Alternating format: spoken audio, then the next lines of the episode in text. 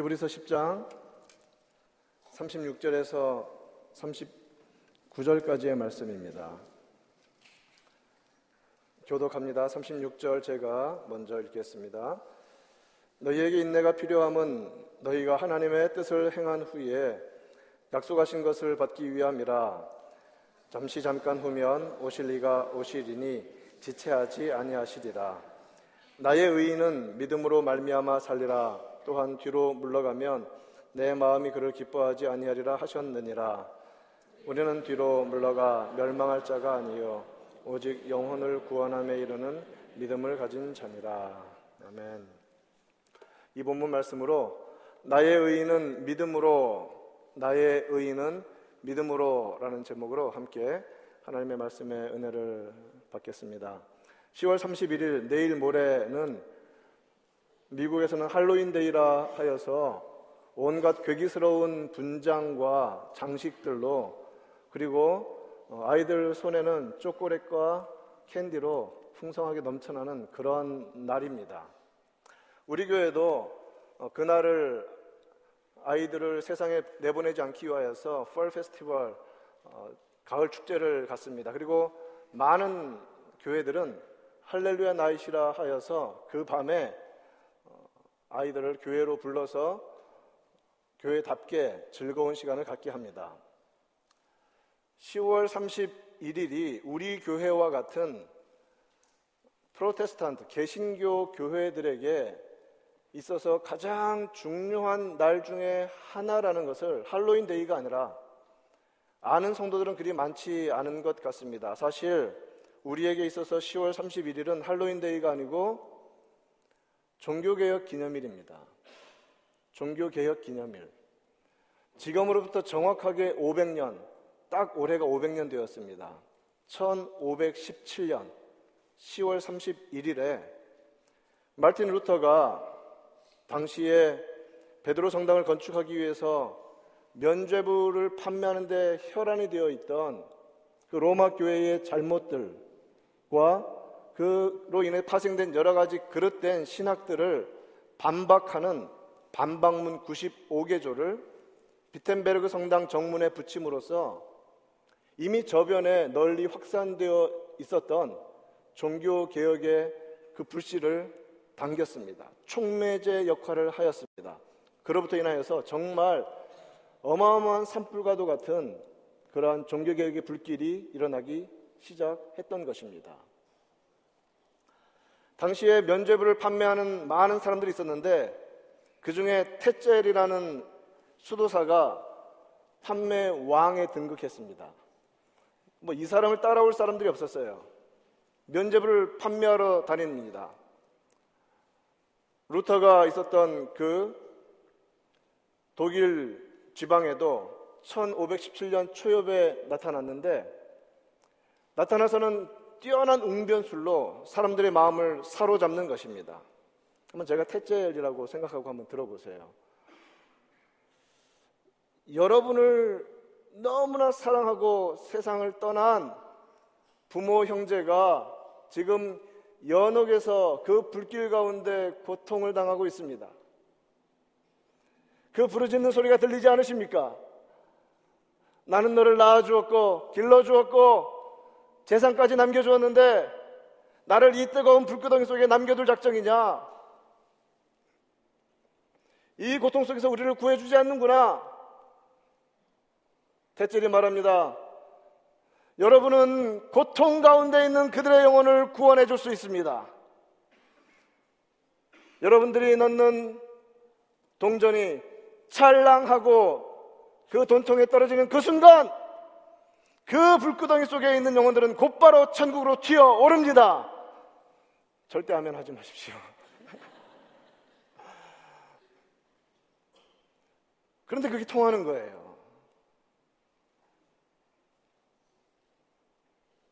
성경은 어디에서도 천국과 지옥 사이에 연옥이 있다는 말을 단 한마디도 하고 있지 않습니다. 그런 건 없습니다. 또한 성경은 동전 몇 개로 죽은 사람들의 영혼을 구원해 줄 수 있다고 절대 말하지 않습니다. 그것은 거짓말입니다. 루터는 로마서를 통해서 율법이 아닌 행위가 아닌 공로가 아닌 오직 하나님의 은혜로 구원받는다는 사실을 깨달았습니다. 로마 교회가 주장하는 면죄부와도 같은 그러한 행위와 인간의 공로 그런 것들로 구원받는 것이 아니라 오직 의인은 믿음으로 말미암아 살리라. 믿음으로 말미암아 구원받는 이 놀라운 진리를 그제서야 발견했던 것입니다. 하박국 2장 4절을 인용한 말씀이 로마서 1장 17절 말씀입니다. 오직 의인은 믿음으로 말미암아 살리라. 이 말씀은 갈라디아서 3장 11절과 오늘 본문으로 삼은 히브리서 10장 38절에 또 반복되고 있습니다. 의인은 믿음으로 말미암아 살리라. 로마서와 갈라디아서에서는 할례와 같은 율법 준수와 인간의 행위로서는 결코 구원받지 못함을 분명하게 선포하고 있습니다. 하나님이 주신 은혜로 은혜로 주신 믿음으로 구원 받는 것입니다. 로마 교회가 당시 사람들에게 굴레를 씌워 놓았습니다. 무엇입니까? 행위로 구원받는다. 그렇기 때문에 그 사람들은 어떻게 해서든지 그 자기 행위를 채우기 위해서 그 성당 계단을 기어 오르는 그러한 모든 수도 행위들을 하고 여러 가지 심지어는 우상 숭배에 해당하는 성물을 숭배하는 일까지 행했습니다. 말이 성물이지 거룩한 물건이란 뜻입니다. 대부분이 가짜였고 아니 아마 전부가 가짜였는지도 모릅니다. 한번 들어보십시오. 무엇이 성물로 취급되었었는지. 예수님 옆구리에서 흘러내린 피, 최후의 성찬 때 먹고 남은 빵, 오병이어 때 먹다 남은 빵, 성모 마리아의 머리카락, 예수님의 세마포와 신발, 모세의 허리띠와 아론의 지팡이, 세례 요한의 소지품, 더 나아가서 성인이라고 그렇게 추앙받는 자들의 옷과 머리카락, 뼈와 갈비뼈, 심지어는 시신까지, 해골 바가지까지. 그것을 거룩한 물건이라고 해서 부적처럼 그것을 가지고 있으면 자신들이 보호받는 것처럼 그것을 소유하고 있으면 마치 믿음이 더 좋은 사람인 것처럼 철저하게 철저하게 그릇된 믿음 속에 빠져 있었던 시대가 바로 성경 위에 교회가 군림하는 중세 시대 암흑기였습니다. 성경 위에 교회가 군림할 때 나타나는 모습입니다. 과연 이러한 성물 숭배의 모습들을 보면서 이 종교개혁 주일에 우리의 모습을 돌아보기를 원합니다. 우리는 어떠한가? 은밀하게, 은밀하게 형성된 그릇된 신앙의 행태가 사실 우리 삶에 덮고 있는데 이 둔해져 버린 영혼의 상태가 그것을 감지하고 잊지 못한 것이 아닌가. 생명의 양식인 성경보다 성경 말씀보다 우리의 신앙의 행동, 우리가 사역이라고 하는 그 많은 일들을 더 우선시하고 있지는 않은가? 하나님의 말씀보다 어떤 조형물과 내가 정성을 기울이고 있는 어떤 신앙적인 물건들을 더 만지작거리면서 그것은 정말 반질반질하게 만 지면서 성경 말씀은 내팽개쳐 놓고 먼지가 쌓이도록 그런 생활하고 있지는 않은가? 우리가 누구를 욕하겠습니까?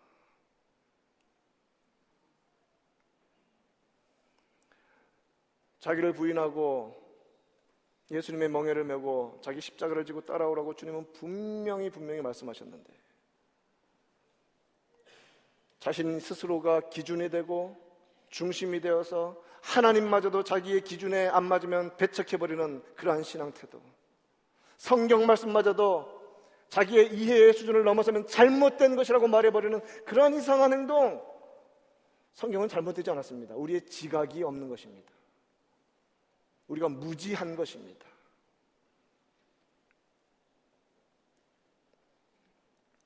스스로 모든 것의 중심이 되고 스스로 더 나아가 우상이 되었습니다. 뭐 자기는 우상이 안 되더라도 최소한 애들은 우상을 만들어 놓습니다. 이거 한번 인물 한번 만들어 보자. 세속적인 욕망이 신앙의 이름으로 둔갑해 있지는 않습니까? 그것을 신앙의 이름으로 성공을 거두고 싶어 하지는 않습니까? 십자가 복음 아닌 인간의 공로와 외형으로 이 시대는 구원과 믿음을 치장하려고 얼마나 얼마나 집요하게 우리에게 달려드는지 모릅니다. 그러나 우리는 바울과 개혁자들처럼 말씀 안에 늘 깨어 있어야겠습니다. 영적으로 늘 깨어 있어서 매일매일 말씀으로 개혁되어지며 매일매일 오직 예수 그리스도 복음만 붙잡는 우리 되기를 간절히 축원합니다. 그것이 신앙입니다. 오늘 말씀에서 예수님 하나님께서는 우리를 부르실 때에 의인이라고 부르십니다. 38절 말씀에서는 특이하게 나의 의인은 믿음으로 말미암아 살리라고 합니다. 다른 성경들 하박국, 로마서, 갈라디아서에서는 의인은 믿음으로 말미암아 살리라는데 히브리서에서는 나의 의인이라 그래요. My righteous. 나의 의인은 믿음으로 말미암아 살리라. 종교개혁 주일 말씀을 준비하면서 저는 이 말씀이 얼마나 큰 은혜가 되었는지 모릅니다. 하나님이 저와 여러분을 나의 의인이라고 불러주십니다. 나의 의인이라는 말은 어떤 말입니까? 먼저 나의 의인이라는 말은 하나님께 속한 자들이라는 뜻입니다. 하나님의 소유된 자들이라는 뜻입니다. 하나님께서 창세전에 택하신 자들을 일컫습니다. 에베소서 1장 4절 말씀처럼 곧 창세전에 그리스도 안에서 우리를 택하셨다라고 선언, 성경은 분명히 선언하고 있습니다. 하나님께서 세상을 창조하시기 이전부터 이미 하나님의 소유가 하나님의 마음에 있었습니다. 그 계획 속에 가지고 계신 주의 구원의 백성들이 있었다는 것입니다. 그래서 하나님은 때가 되면 그들을 하나님은 불러 모으십니다. 그러나 이것이 예수님께서 오신 신약 시대 이후에만 일어나는 일은 아닙니다. 구약 시대에도 동일하게 하박국 선지자의 말처럼 의인은 믿음으로 말미암아 구원받았습니다. 호세아서 2장 23절 말씀에서 이렇게 말씀하십니다.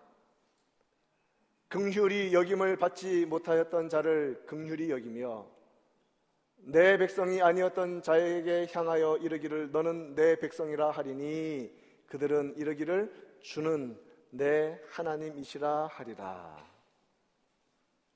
호세아 선지자가 로암미 내 백성이 아니다라는 그 이름을 자식에게 주어졌을 때 왜 그렇습니까? 죄 짓고 떠난 백성은 하나님 백성이 아니라 암미 나의 백성은 하나님이 불러주신 자들이 그의 백성이고 사방에서 하나님께서 부르신다는 말씀입니다.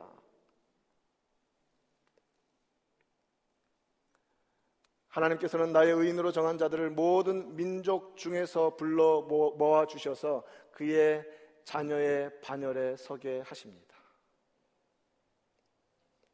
예수님도 누가복음 13장 29절에서 사람들이 동서남북으로부터 와서 하나님의 나라 잔치에 참여하리라고 분명히 말씀하셨습니다.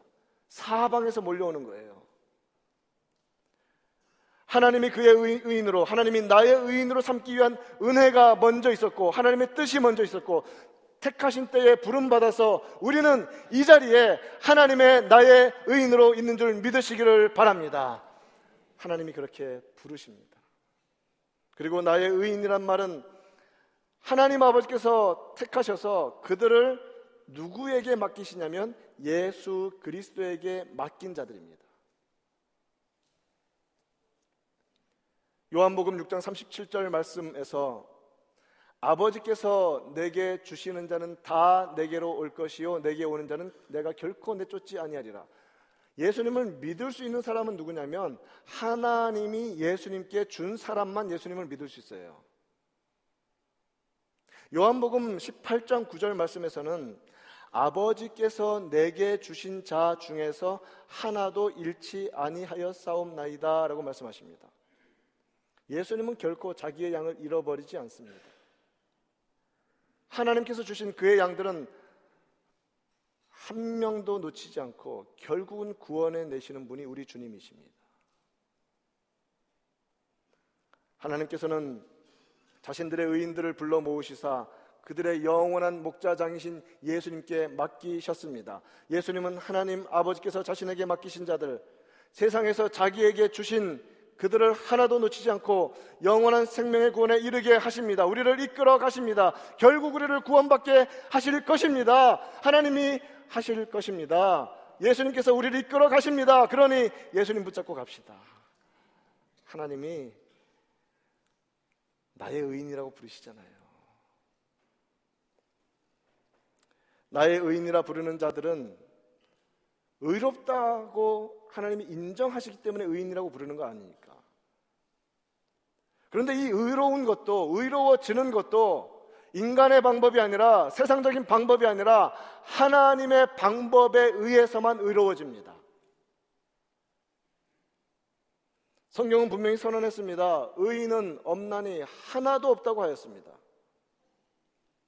본질적으로 자신이 스스로 의인이 될 수 있는 사람은 아무도 없습니다.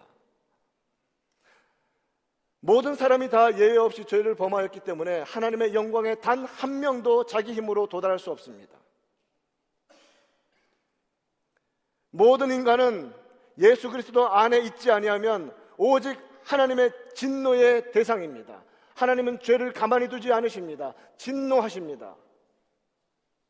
그러나 하나님은 오직 진노의 대상일 뿐인 이 인간들 중에서 우리는 이해할 수 없지만 그의 영원하신 뜻 가운데 완전하신 뜻 가운데 일부를 뽑아내셔서 예수 그리스도께 맡겨 주시고 예수님은 그들의 죄악의 짐을 대신 담당하셔서 하나님의 진노를 대신 받으셨습니다. 하나님이 죄에 대해서 얼마나 진노하시는지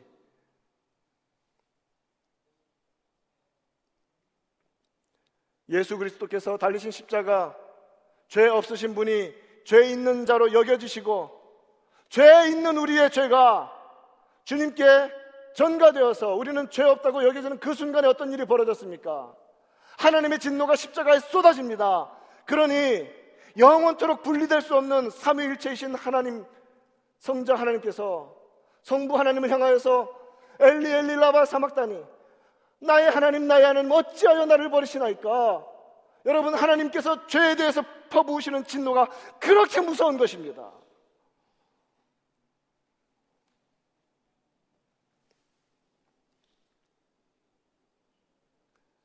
그러나 우리는 로마서 3장 24절에서 말하는 것처럼 그리스도 예수 안에서 그리스도 예수 안엔 속량으로 말미암아 하나님의 은혜로 값 없이 의롭다 하심을 얻은 자가 되었습니다.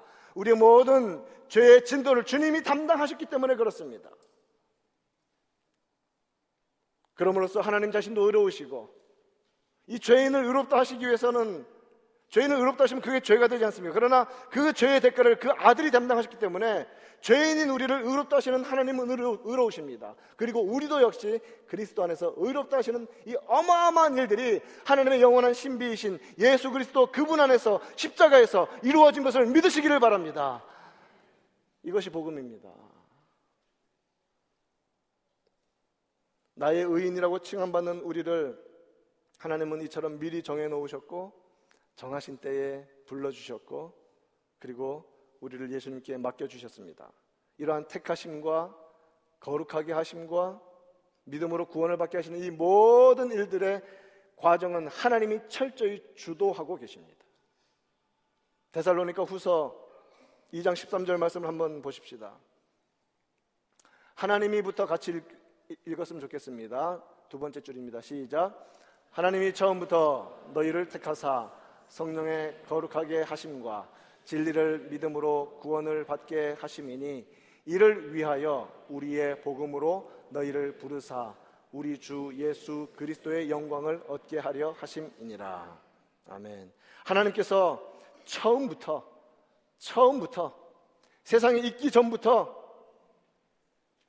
자신의 영광을 드러내시기로 작정하시고 뜻하시고 그의 경륜과 작정하심에 따라 창조의 구원 역사, 창조와 구원의 역사를 시작하실 때부터 그의 일하심은 이미 있었습니다. 그때부터 하나님 우리를 택하셨고, 그때부터 이미 하나님 우리를 정하셔서 그의 정하신 정확한 right time에 우리를 그의 앞으로 불러내셨습니다. 믿음을 주셨습니다. 성령을 주셨습니다. 우리는 본질적으로 죄인이지만 하나님이 그의 아들의 피로 대속하여 죄에 대한 진노를 거두시고 사랑으로 품어주신 하나님의 의인, 하나님의 나의 의인이 된 줄 믿으시기를 바랍니다. 할렐루야! 여러분, 우리는 대단한 자들입니다. 우리가 무엇이기에, 우리가 무엇이기에 그 비싼 값을 하나님이 치르셔야만 합니까? 그렇기 때문에 하나님의 의인으로 나의 의인으로 부름받은 자들은 자기 뜻대로 살아서는 안 됩니다. 믿음으로 살아야만 합니다. 믿음으로 살리라. 나의 의인은 믿음으로 말미암아 살리라. 히브리서 10장 38절에서 분명히 선언합니다. 놀랍게도 이 믿음을 하나님께서 우리에게 선물로 주셨습니다. 우리는 하나님의 은혜에 의하여 믿음으로 말미암아 구원을 받았으니 이것이 우리에게서 난 것이 아닙니다. 오로지 하나님의 선물입니다. 믿음. 이 종교개혁주의를 생각하는 이 믿음을 생각해 봅니다. 우리는 믿음하면 너무 쉽게 내가 가지고 있는 종교성의 발로가 기독교를 향해 있다라는 이 정도로만 생각하는데 그렇지 않습니다. 우리의 믿음은 무엇입니까? 39절 말씀을 같이 읽기를 원합니다. 히브리서 10장 39절입니다. 시작. 우리는 뒤로 물러가 멸망할 자가 아니요 오직 영혼을 구원함에 이르는 믿음을 가진 자니라. 자, 믿음에 대해서 정확하게 조금 더 말씀해 주고 있습니다. 영혼을 구원함에 이르는 믿음이라고 말합니다. 영혼을 구원하는 구원함에 이르는 이 믿음에는 세 가지 부분이 존재하는데 첫 번째는 믿으려면 무엇을 믿는가가 중요합니다. 믿음의 내용이 중요합니다. 그리고 우리가 믿는다는 행위보다도 사실은 믿음의 내용이시고 믿음의 모든 것이 모든 것인 예수님이 더 중요하십니다. 예수 그리스도와 그의 십자가에 못 박히신 것 외에는 내가 알지 아니하기로 작정하였다고 사도 바울은 말하였습니다. 복음의 내용은 예수 그리스도의 인격과 사역으로 집중됩니다. 이게 너무 커요. 너무 오묘해요. 너무 완벽해요. 그런데 우리 성도들은 너무 빨리 지나가 버려요.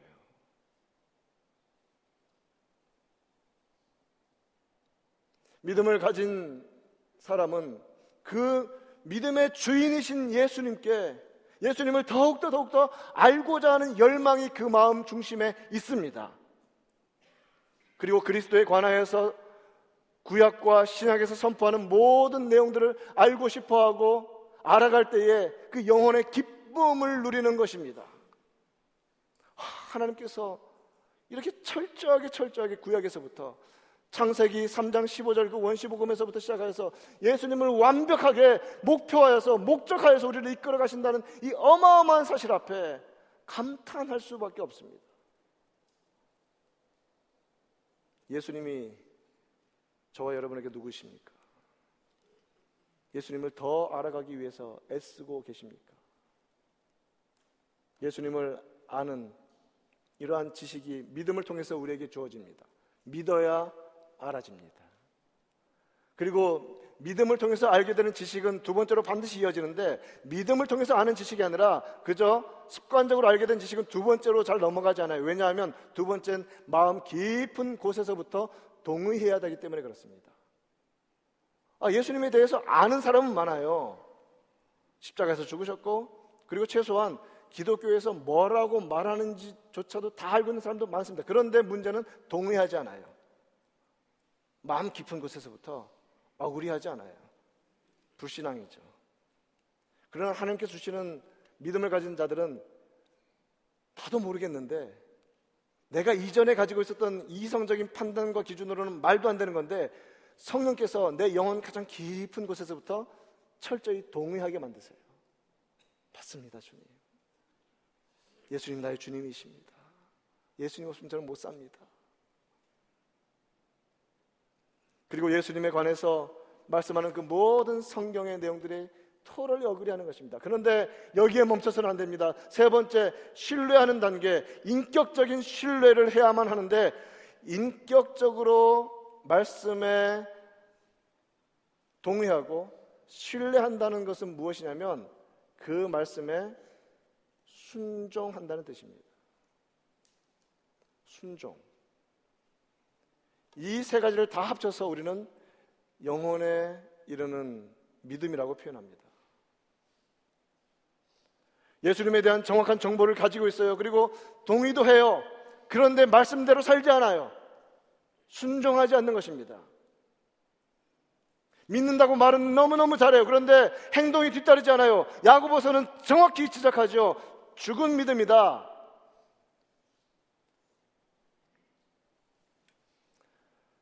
말씀이 저와 여러분의 실제적인 삶에 실제적인 언어와 실제적인 태도와 실제적인 관계 속에 얼마나 영향을 미치고 있습니까? 얼마나 말씀이 여러분의 삶 가운데 영향을 미치고 있습니까? 믿음은 여러분들이 가지고 있는 내가 믿는다는 생각이 아니라 하나님을 향해서 이렇게 이어지는 이 모든 것들을 믿음이라고 말하는 것입니다.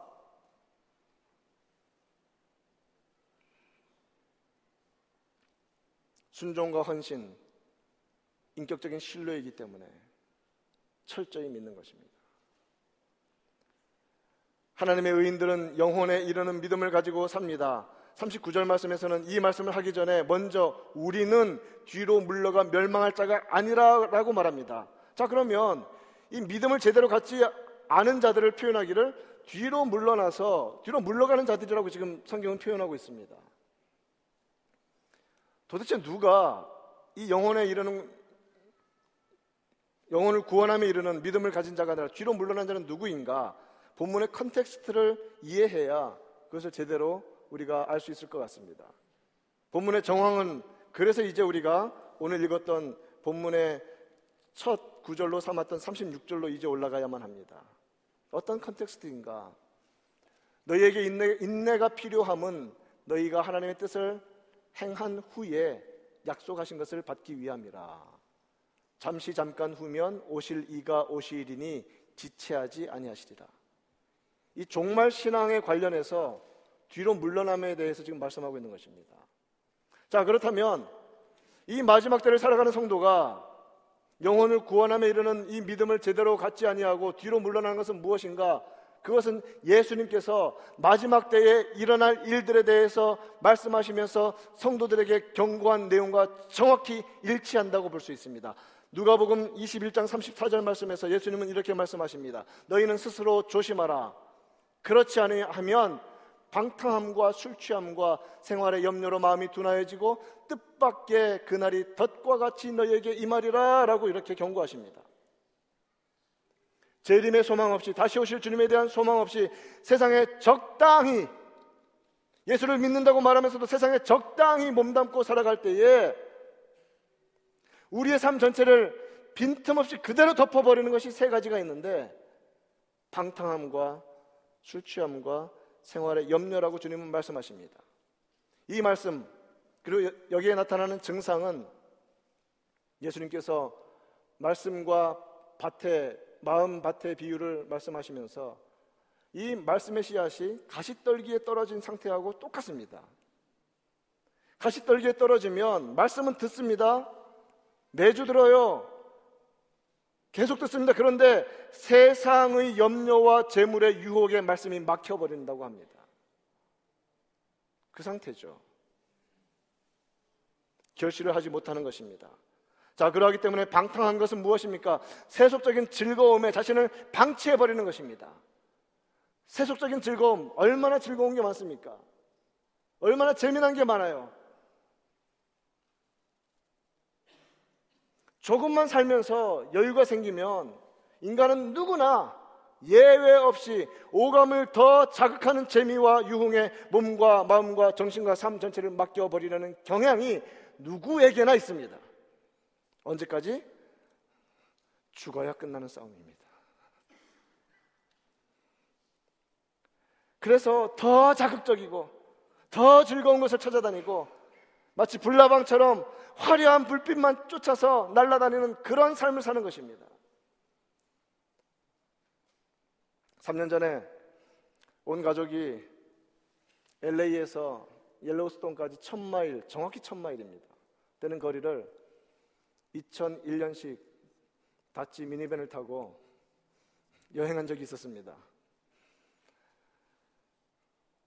유타주 접경에다가 호텔을 잡아놓고 늦게 출발했기 때문에 열심히 달려갔습니다. 도착 시간이 한 11시 정도로 나와서 그런데 그 1시간 전에 지나야 하는 곳이 있습니다. 이름하여 라스베가스. 그 길을 안 지나갈 수가 없어요. 다른 길이 없어요.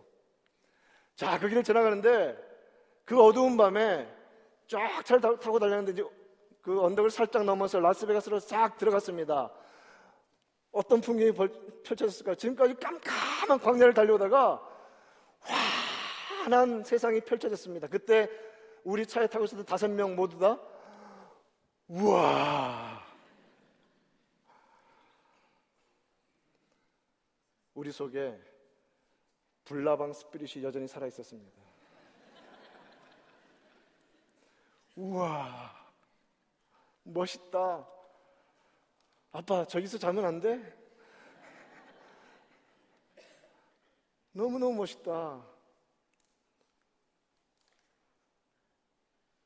그런데 일주일 여행하고 돌아오는 길에 마침 오후 시간에 대낮에 라스베가스를 통과해서 LA로 지나갑니다. 차가 많이 막혔습니다. 감사하게. 짜증이 나기 시작합니다. 정신 차리고 대낮에 라스베가스 그 어두컴컴하게 느껴지는 영적으로 완전히 죽어 있는 그 건물들을 바라보면서 실상이 눈에 들어옵니다. 여러분, 죄악의 어두움 속에서 빛나는 것들은 화려해 보이지만 거기에 달려드는 것은 불나방들입니다. 그러나 불나방처럼 살지 말고 아름다운 나비처럼 살아가십시다. 하나님이 만드신 세상 속에 나풀나풀 날아다니며 옐로우스톤 가서 버팔로 보는 게 낫지. 밤에 거기 처박혀가지고 방탕함의 자신을 내팽개치는 것은 결코 결코 지혜로운 모습이 아닙니다. 누구에게나 있어요. 조심해야만 합니다. 죽을 때까지 조심해야만 합니다. 순식간에 방탕함 속에 빠집니다. 순식간에 세상의 재미에 푹 빠져가지고 헤어나오지 못합니다. 성경은 1장 읽으면 바로 잠이 오는데 밤새도록 1편부터 20편 다 봐도 잠 하나 안 와요. 힘들지도 않아요.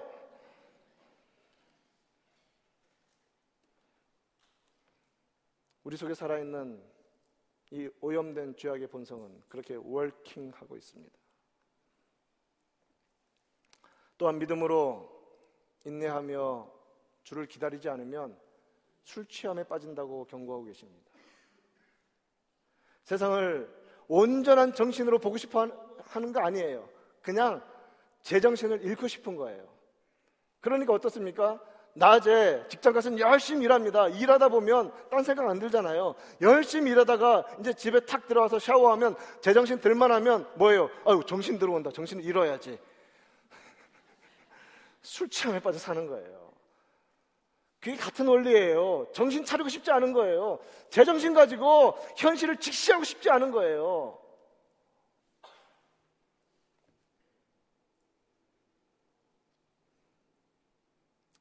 잠시라도 제정신 차리고 세상을 보면 너무 힘들까봐.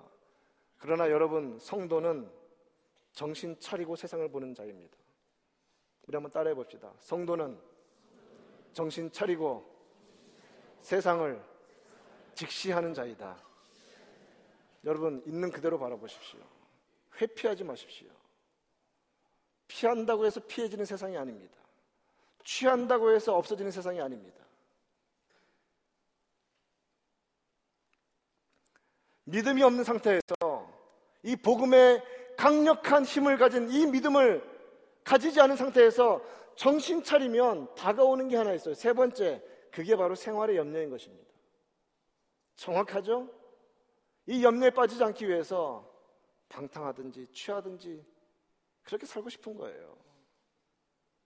생활의 염려, 내 힘으로 해결하지 못할 것에 대해서 특히 시차적인 시간적인 입장에서 볼 때는 아니 내일 일어날 일인데 지금 내가 겪고 있는 것처럼 마음이 힘든 것이 생활의 염려일 때가 아주 많습니다.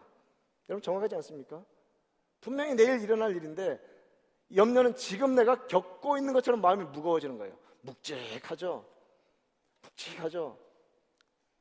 설교하는 주간을 앞두고 일주일 내내 저는 마음이 묵직합니다. 우리 목사님은 365일 마음이 묵직합니다. 이 무수한 영혼들을 앞두고 주의 말씀을 전하는 이 무거움 아, 견디기가 힘들 때가 너무 많습니다 사실. 목사님 위해서 기도 많이 해주십시오. 그러니 정신 차리고 세상을 봐야 되는데 보니까 다가오는 것은 세, 생활의 염려입니다. 그런데 주님은요 뭐라고 말씀하십니까? 내일 일을 염려하지 마라 내일 일을 염려하는 주체는 너가 아니라 내일이다. 내일이 내일 일을 염려할 것이다. Tomorrow will worry about itself. Tomorrow will worry about itself. 여러분의 몫이 아니에요. 성도의 몫이 아닙니다. 그래서 염려하지 말라라고 명령하시는 거예요. 성도는 정신 차리고 세상을 바라보는 자입니다. 그래서 믿음으로 말미암아 고난이 다가올지언정 인내하며 그 고난 중간으로 들어가는 자가 성도입니다. 폭풍 속으로 들어가십시다. 우리 주님이 그 배에 함께 타고 계십니다. 그러니 두려울 것 없습니다. 2017년 종교개혁 주일에 다시 한번 말씀의 경고를 통해서 성령의 감동으로 개혁되는 우리가 되기를 간절히 축원합니다. 여러분 깨어 있으십시다. 깨어 있으십시다. 예수님께서 누가복음 21장 36절에서 말씀하십니다. 이러므로 너희는 장차 올 이 모든 일을 능히 피하고 인자 앞에 서도록 항상 기도하고 깨어 있으라. 심지어 베드로 사도는 베드로전서 4장 7절에서 이렇게 말합니다. 만물의 마지막이 가까웠으니 그러므로 너희는 정신을 차리고 근신하여 기도하라. 정신 차립시다. 정신 차립시다. 그리고 회개합시다. 무엇을 회개해야 되냐면 여러분 하나님을 믿는다고 말하면서 하나님보다 더 높였던 죄, 더 높였던 것이 있다면 그것을 회개해야만 합니다. 근데 그것은 세상에 있지 않아요. 마치 아론과 백성들이 금송아지를 만들고 그것이 하나님이라고 뛰놀았던 것처럼 우리가 하나님을 믿는 믿음 속에 하나님보다 더 높이는 것이 은밀하게 너무나 자주 들어옵니다. 그것을 높인 것이 있다면 회개해야만 합니다. 하나님을 섬긴다는 명목으로 하나님보다 더 사랑하고 귀히 여긴 것들이 있다면 그것이 심지어는 하나님을 섬긴다고 모인 교회일지언정 심지어는 교회에서 신앙이라는 이름으로 행한 모든 찬양과 사역일지라도 그것이 하나님보다 더 위에 있다면 우리는 회개할 거리가 너무너무 많은 자들입니다. 하나님 앞에서 코람되어 하나님 앞에서 철저히 회개하십시다. 하나님 중심, 성경 중심의 신앙으로 매일 매 순간 리폼 되어지는 우리가 되기를 간절히 원합니다. 잠시 잠깐 후면 지체하지 아니하시고 우리 주님 오실 것입니다. 그때 그때까지 사랑하는 성도 여러분 인내하십시다. 고난을 직시하십시다. 우리 주님 주님 믿는다는 이유 때문에 세상이 우리를 괴롭히고 고난을 주면 핍박하면 주의 이름으로 말미암아 고난 받는 것을 감사하며 기뻐하며 살아가는 참된 믿음의 길, 그 인내의 길 걸어가는 우리 모두 되기를 우리 구주 예수님의 이름으로 축원드립니다. 하나님 아버지 감사합니다. 이 시간에 저희들 하나님의 나의 의인으로 이 자리에 불러 주셔서 우리 구주 예수 그리스도 그 대속의 은혜에 붙잡고 예배하는 자리로 말씀 듣는 자리로 불러 주심을 감사합니다. 하나님 세상은 축제에 빠져서 온갖 괴기스러운 것으로 뒤덮어버린 10월 31일 그날은 모든 것들 성경 위에 세워진 모든 것들을 무너뜨리기 위해서 과감하게 개혁이 시작되었던 종교개혁을 기념하는 기념일인 것을 저희들은 깨닫게 하여 주시고 알게 하여 주시고 마음에 새기게 하여 주시옵소서.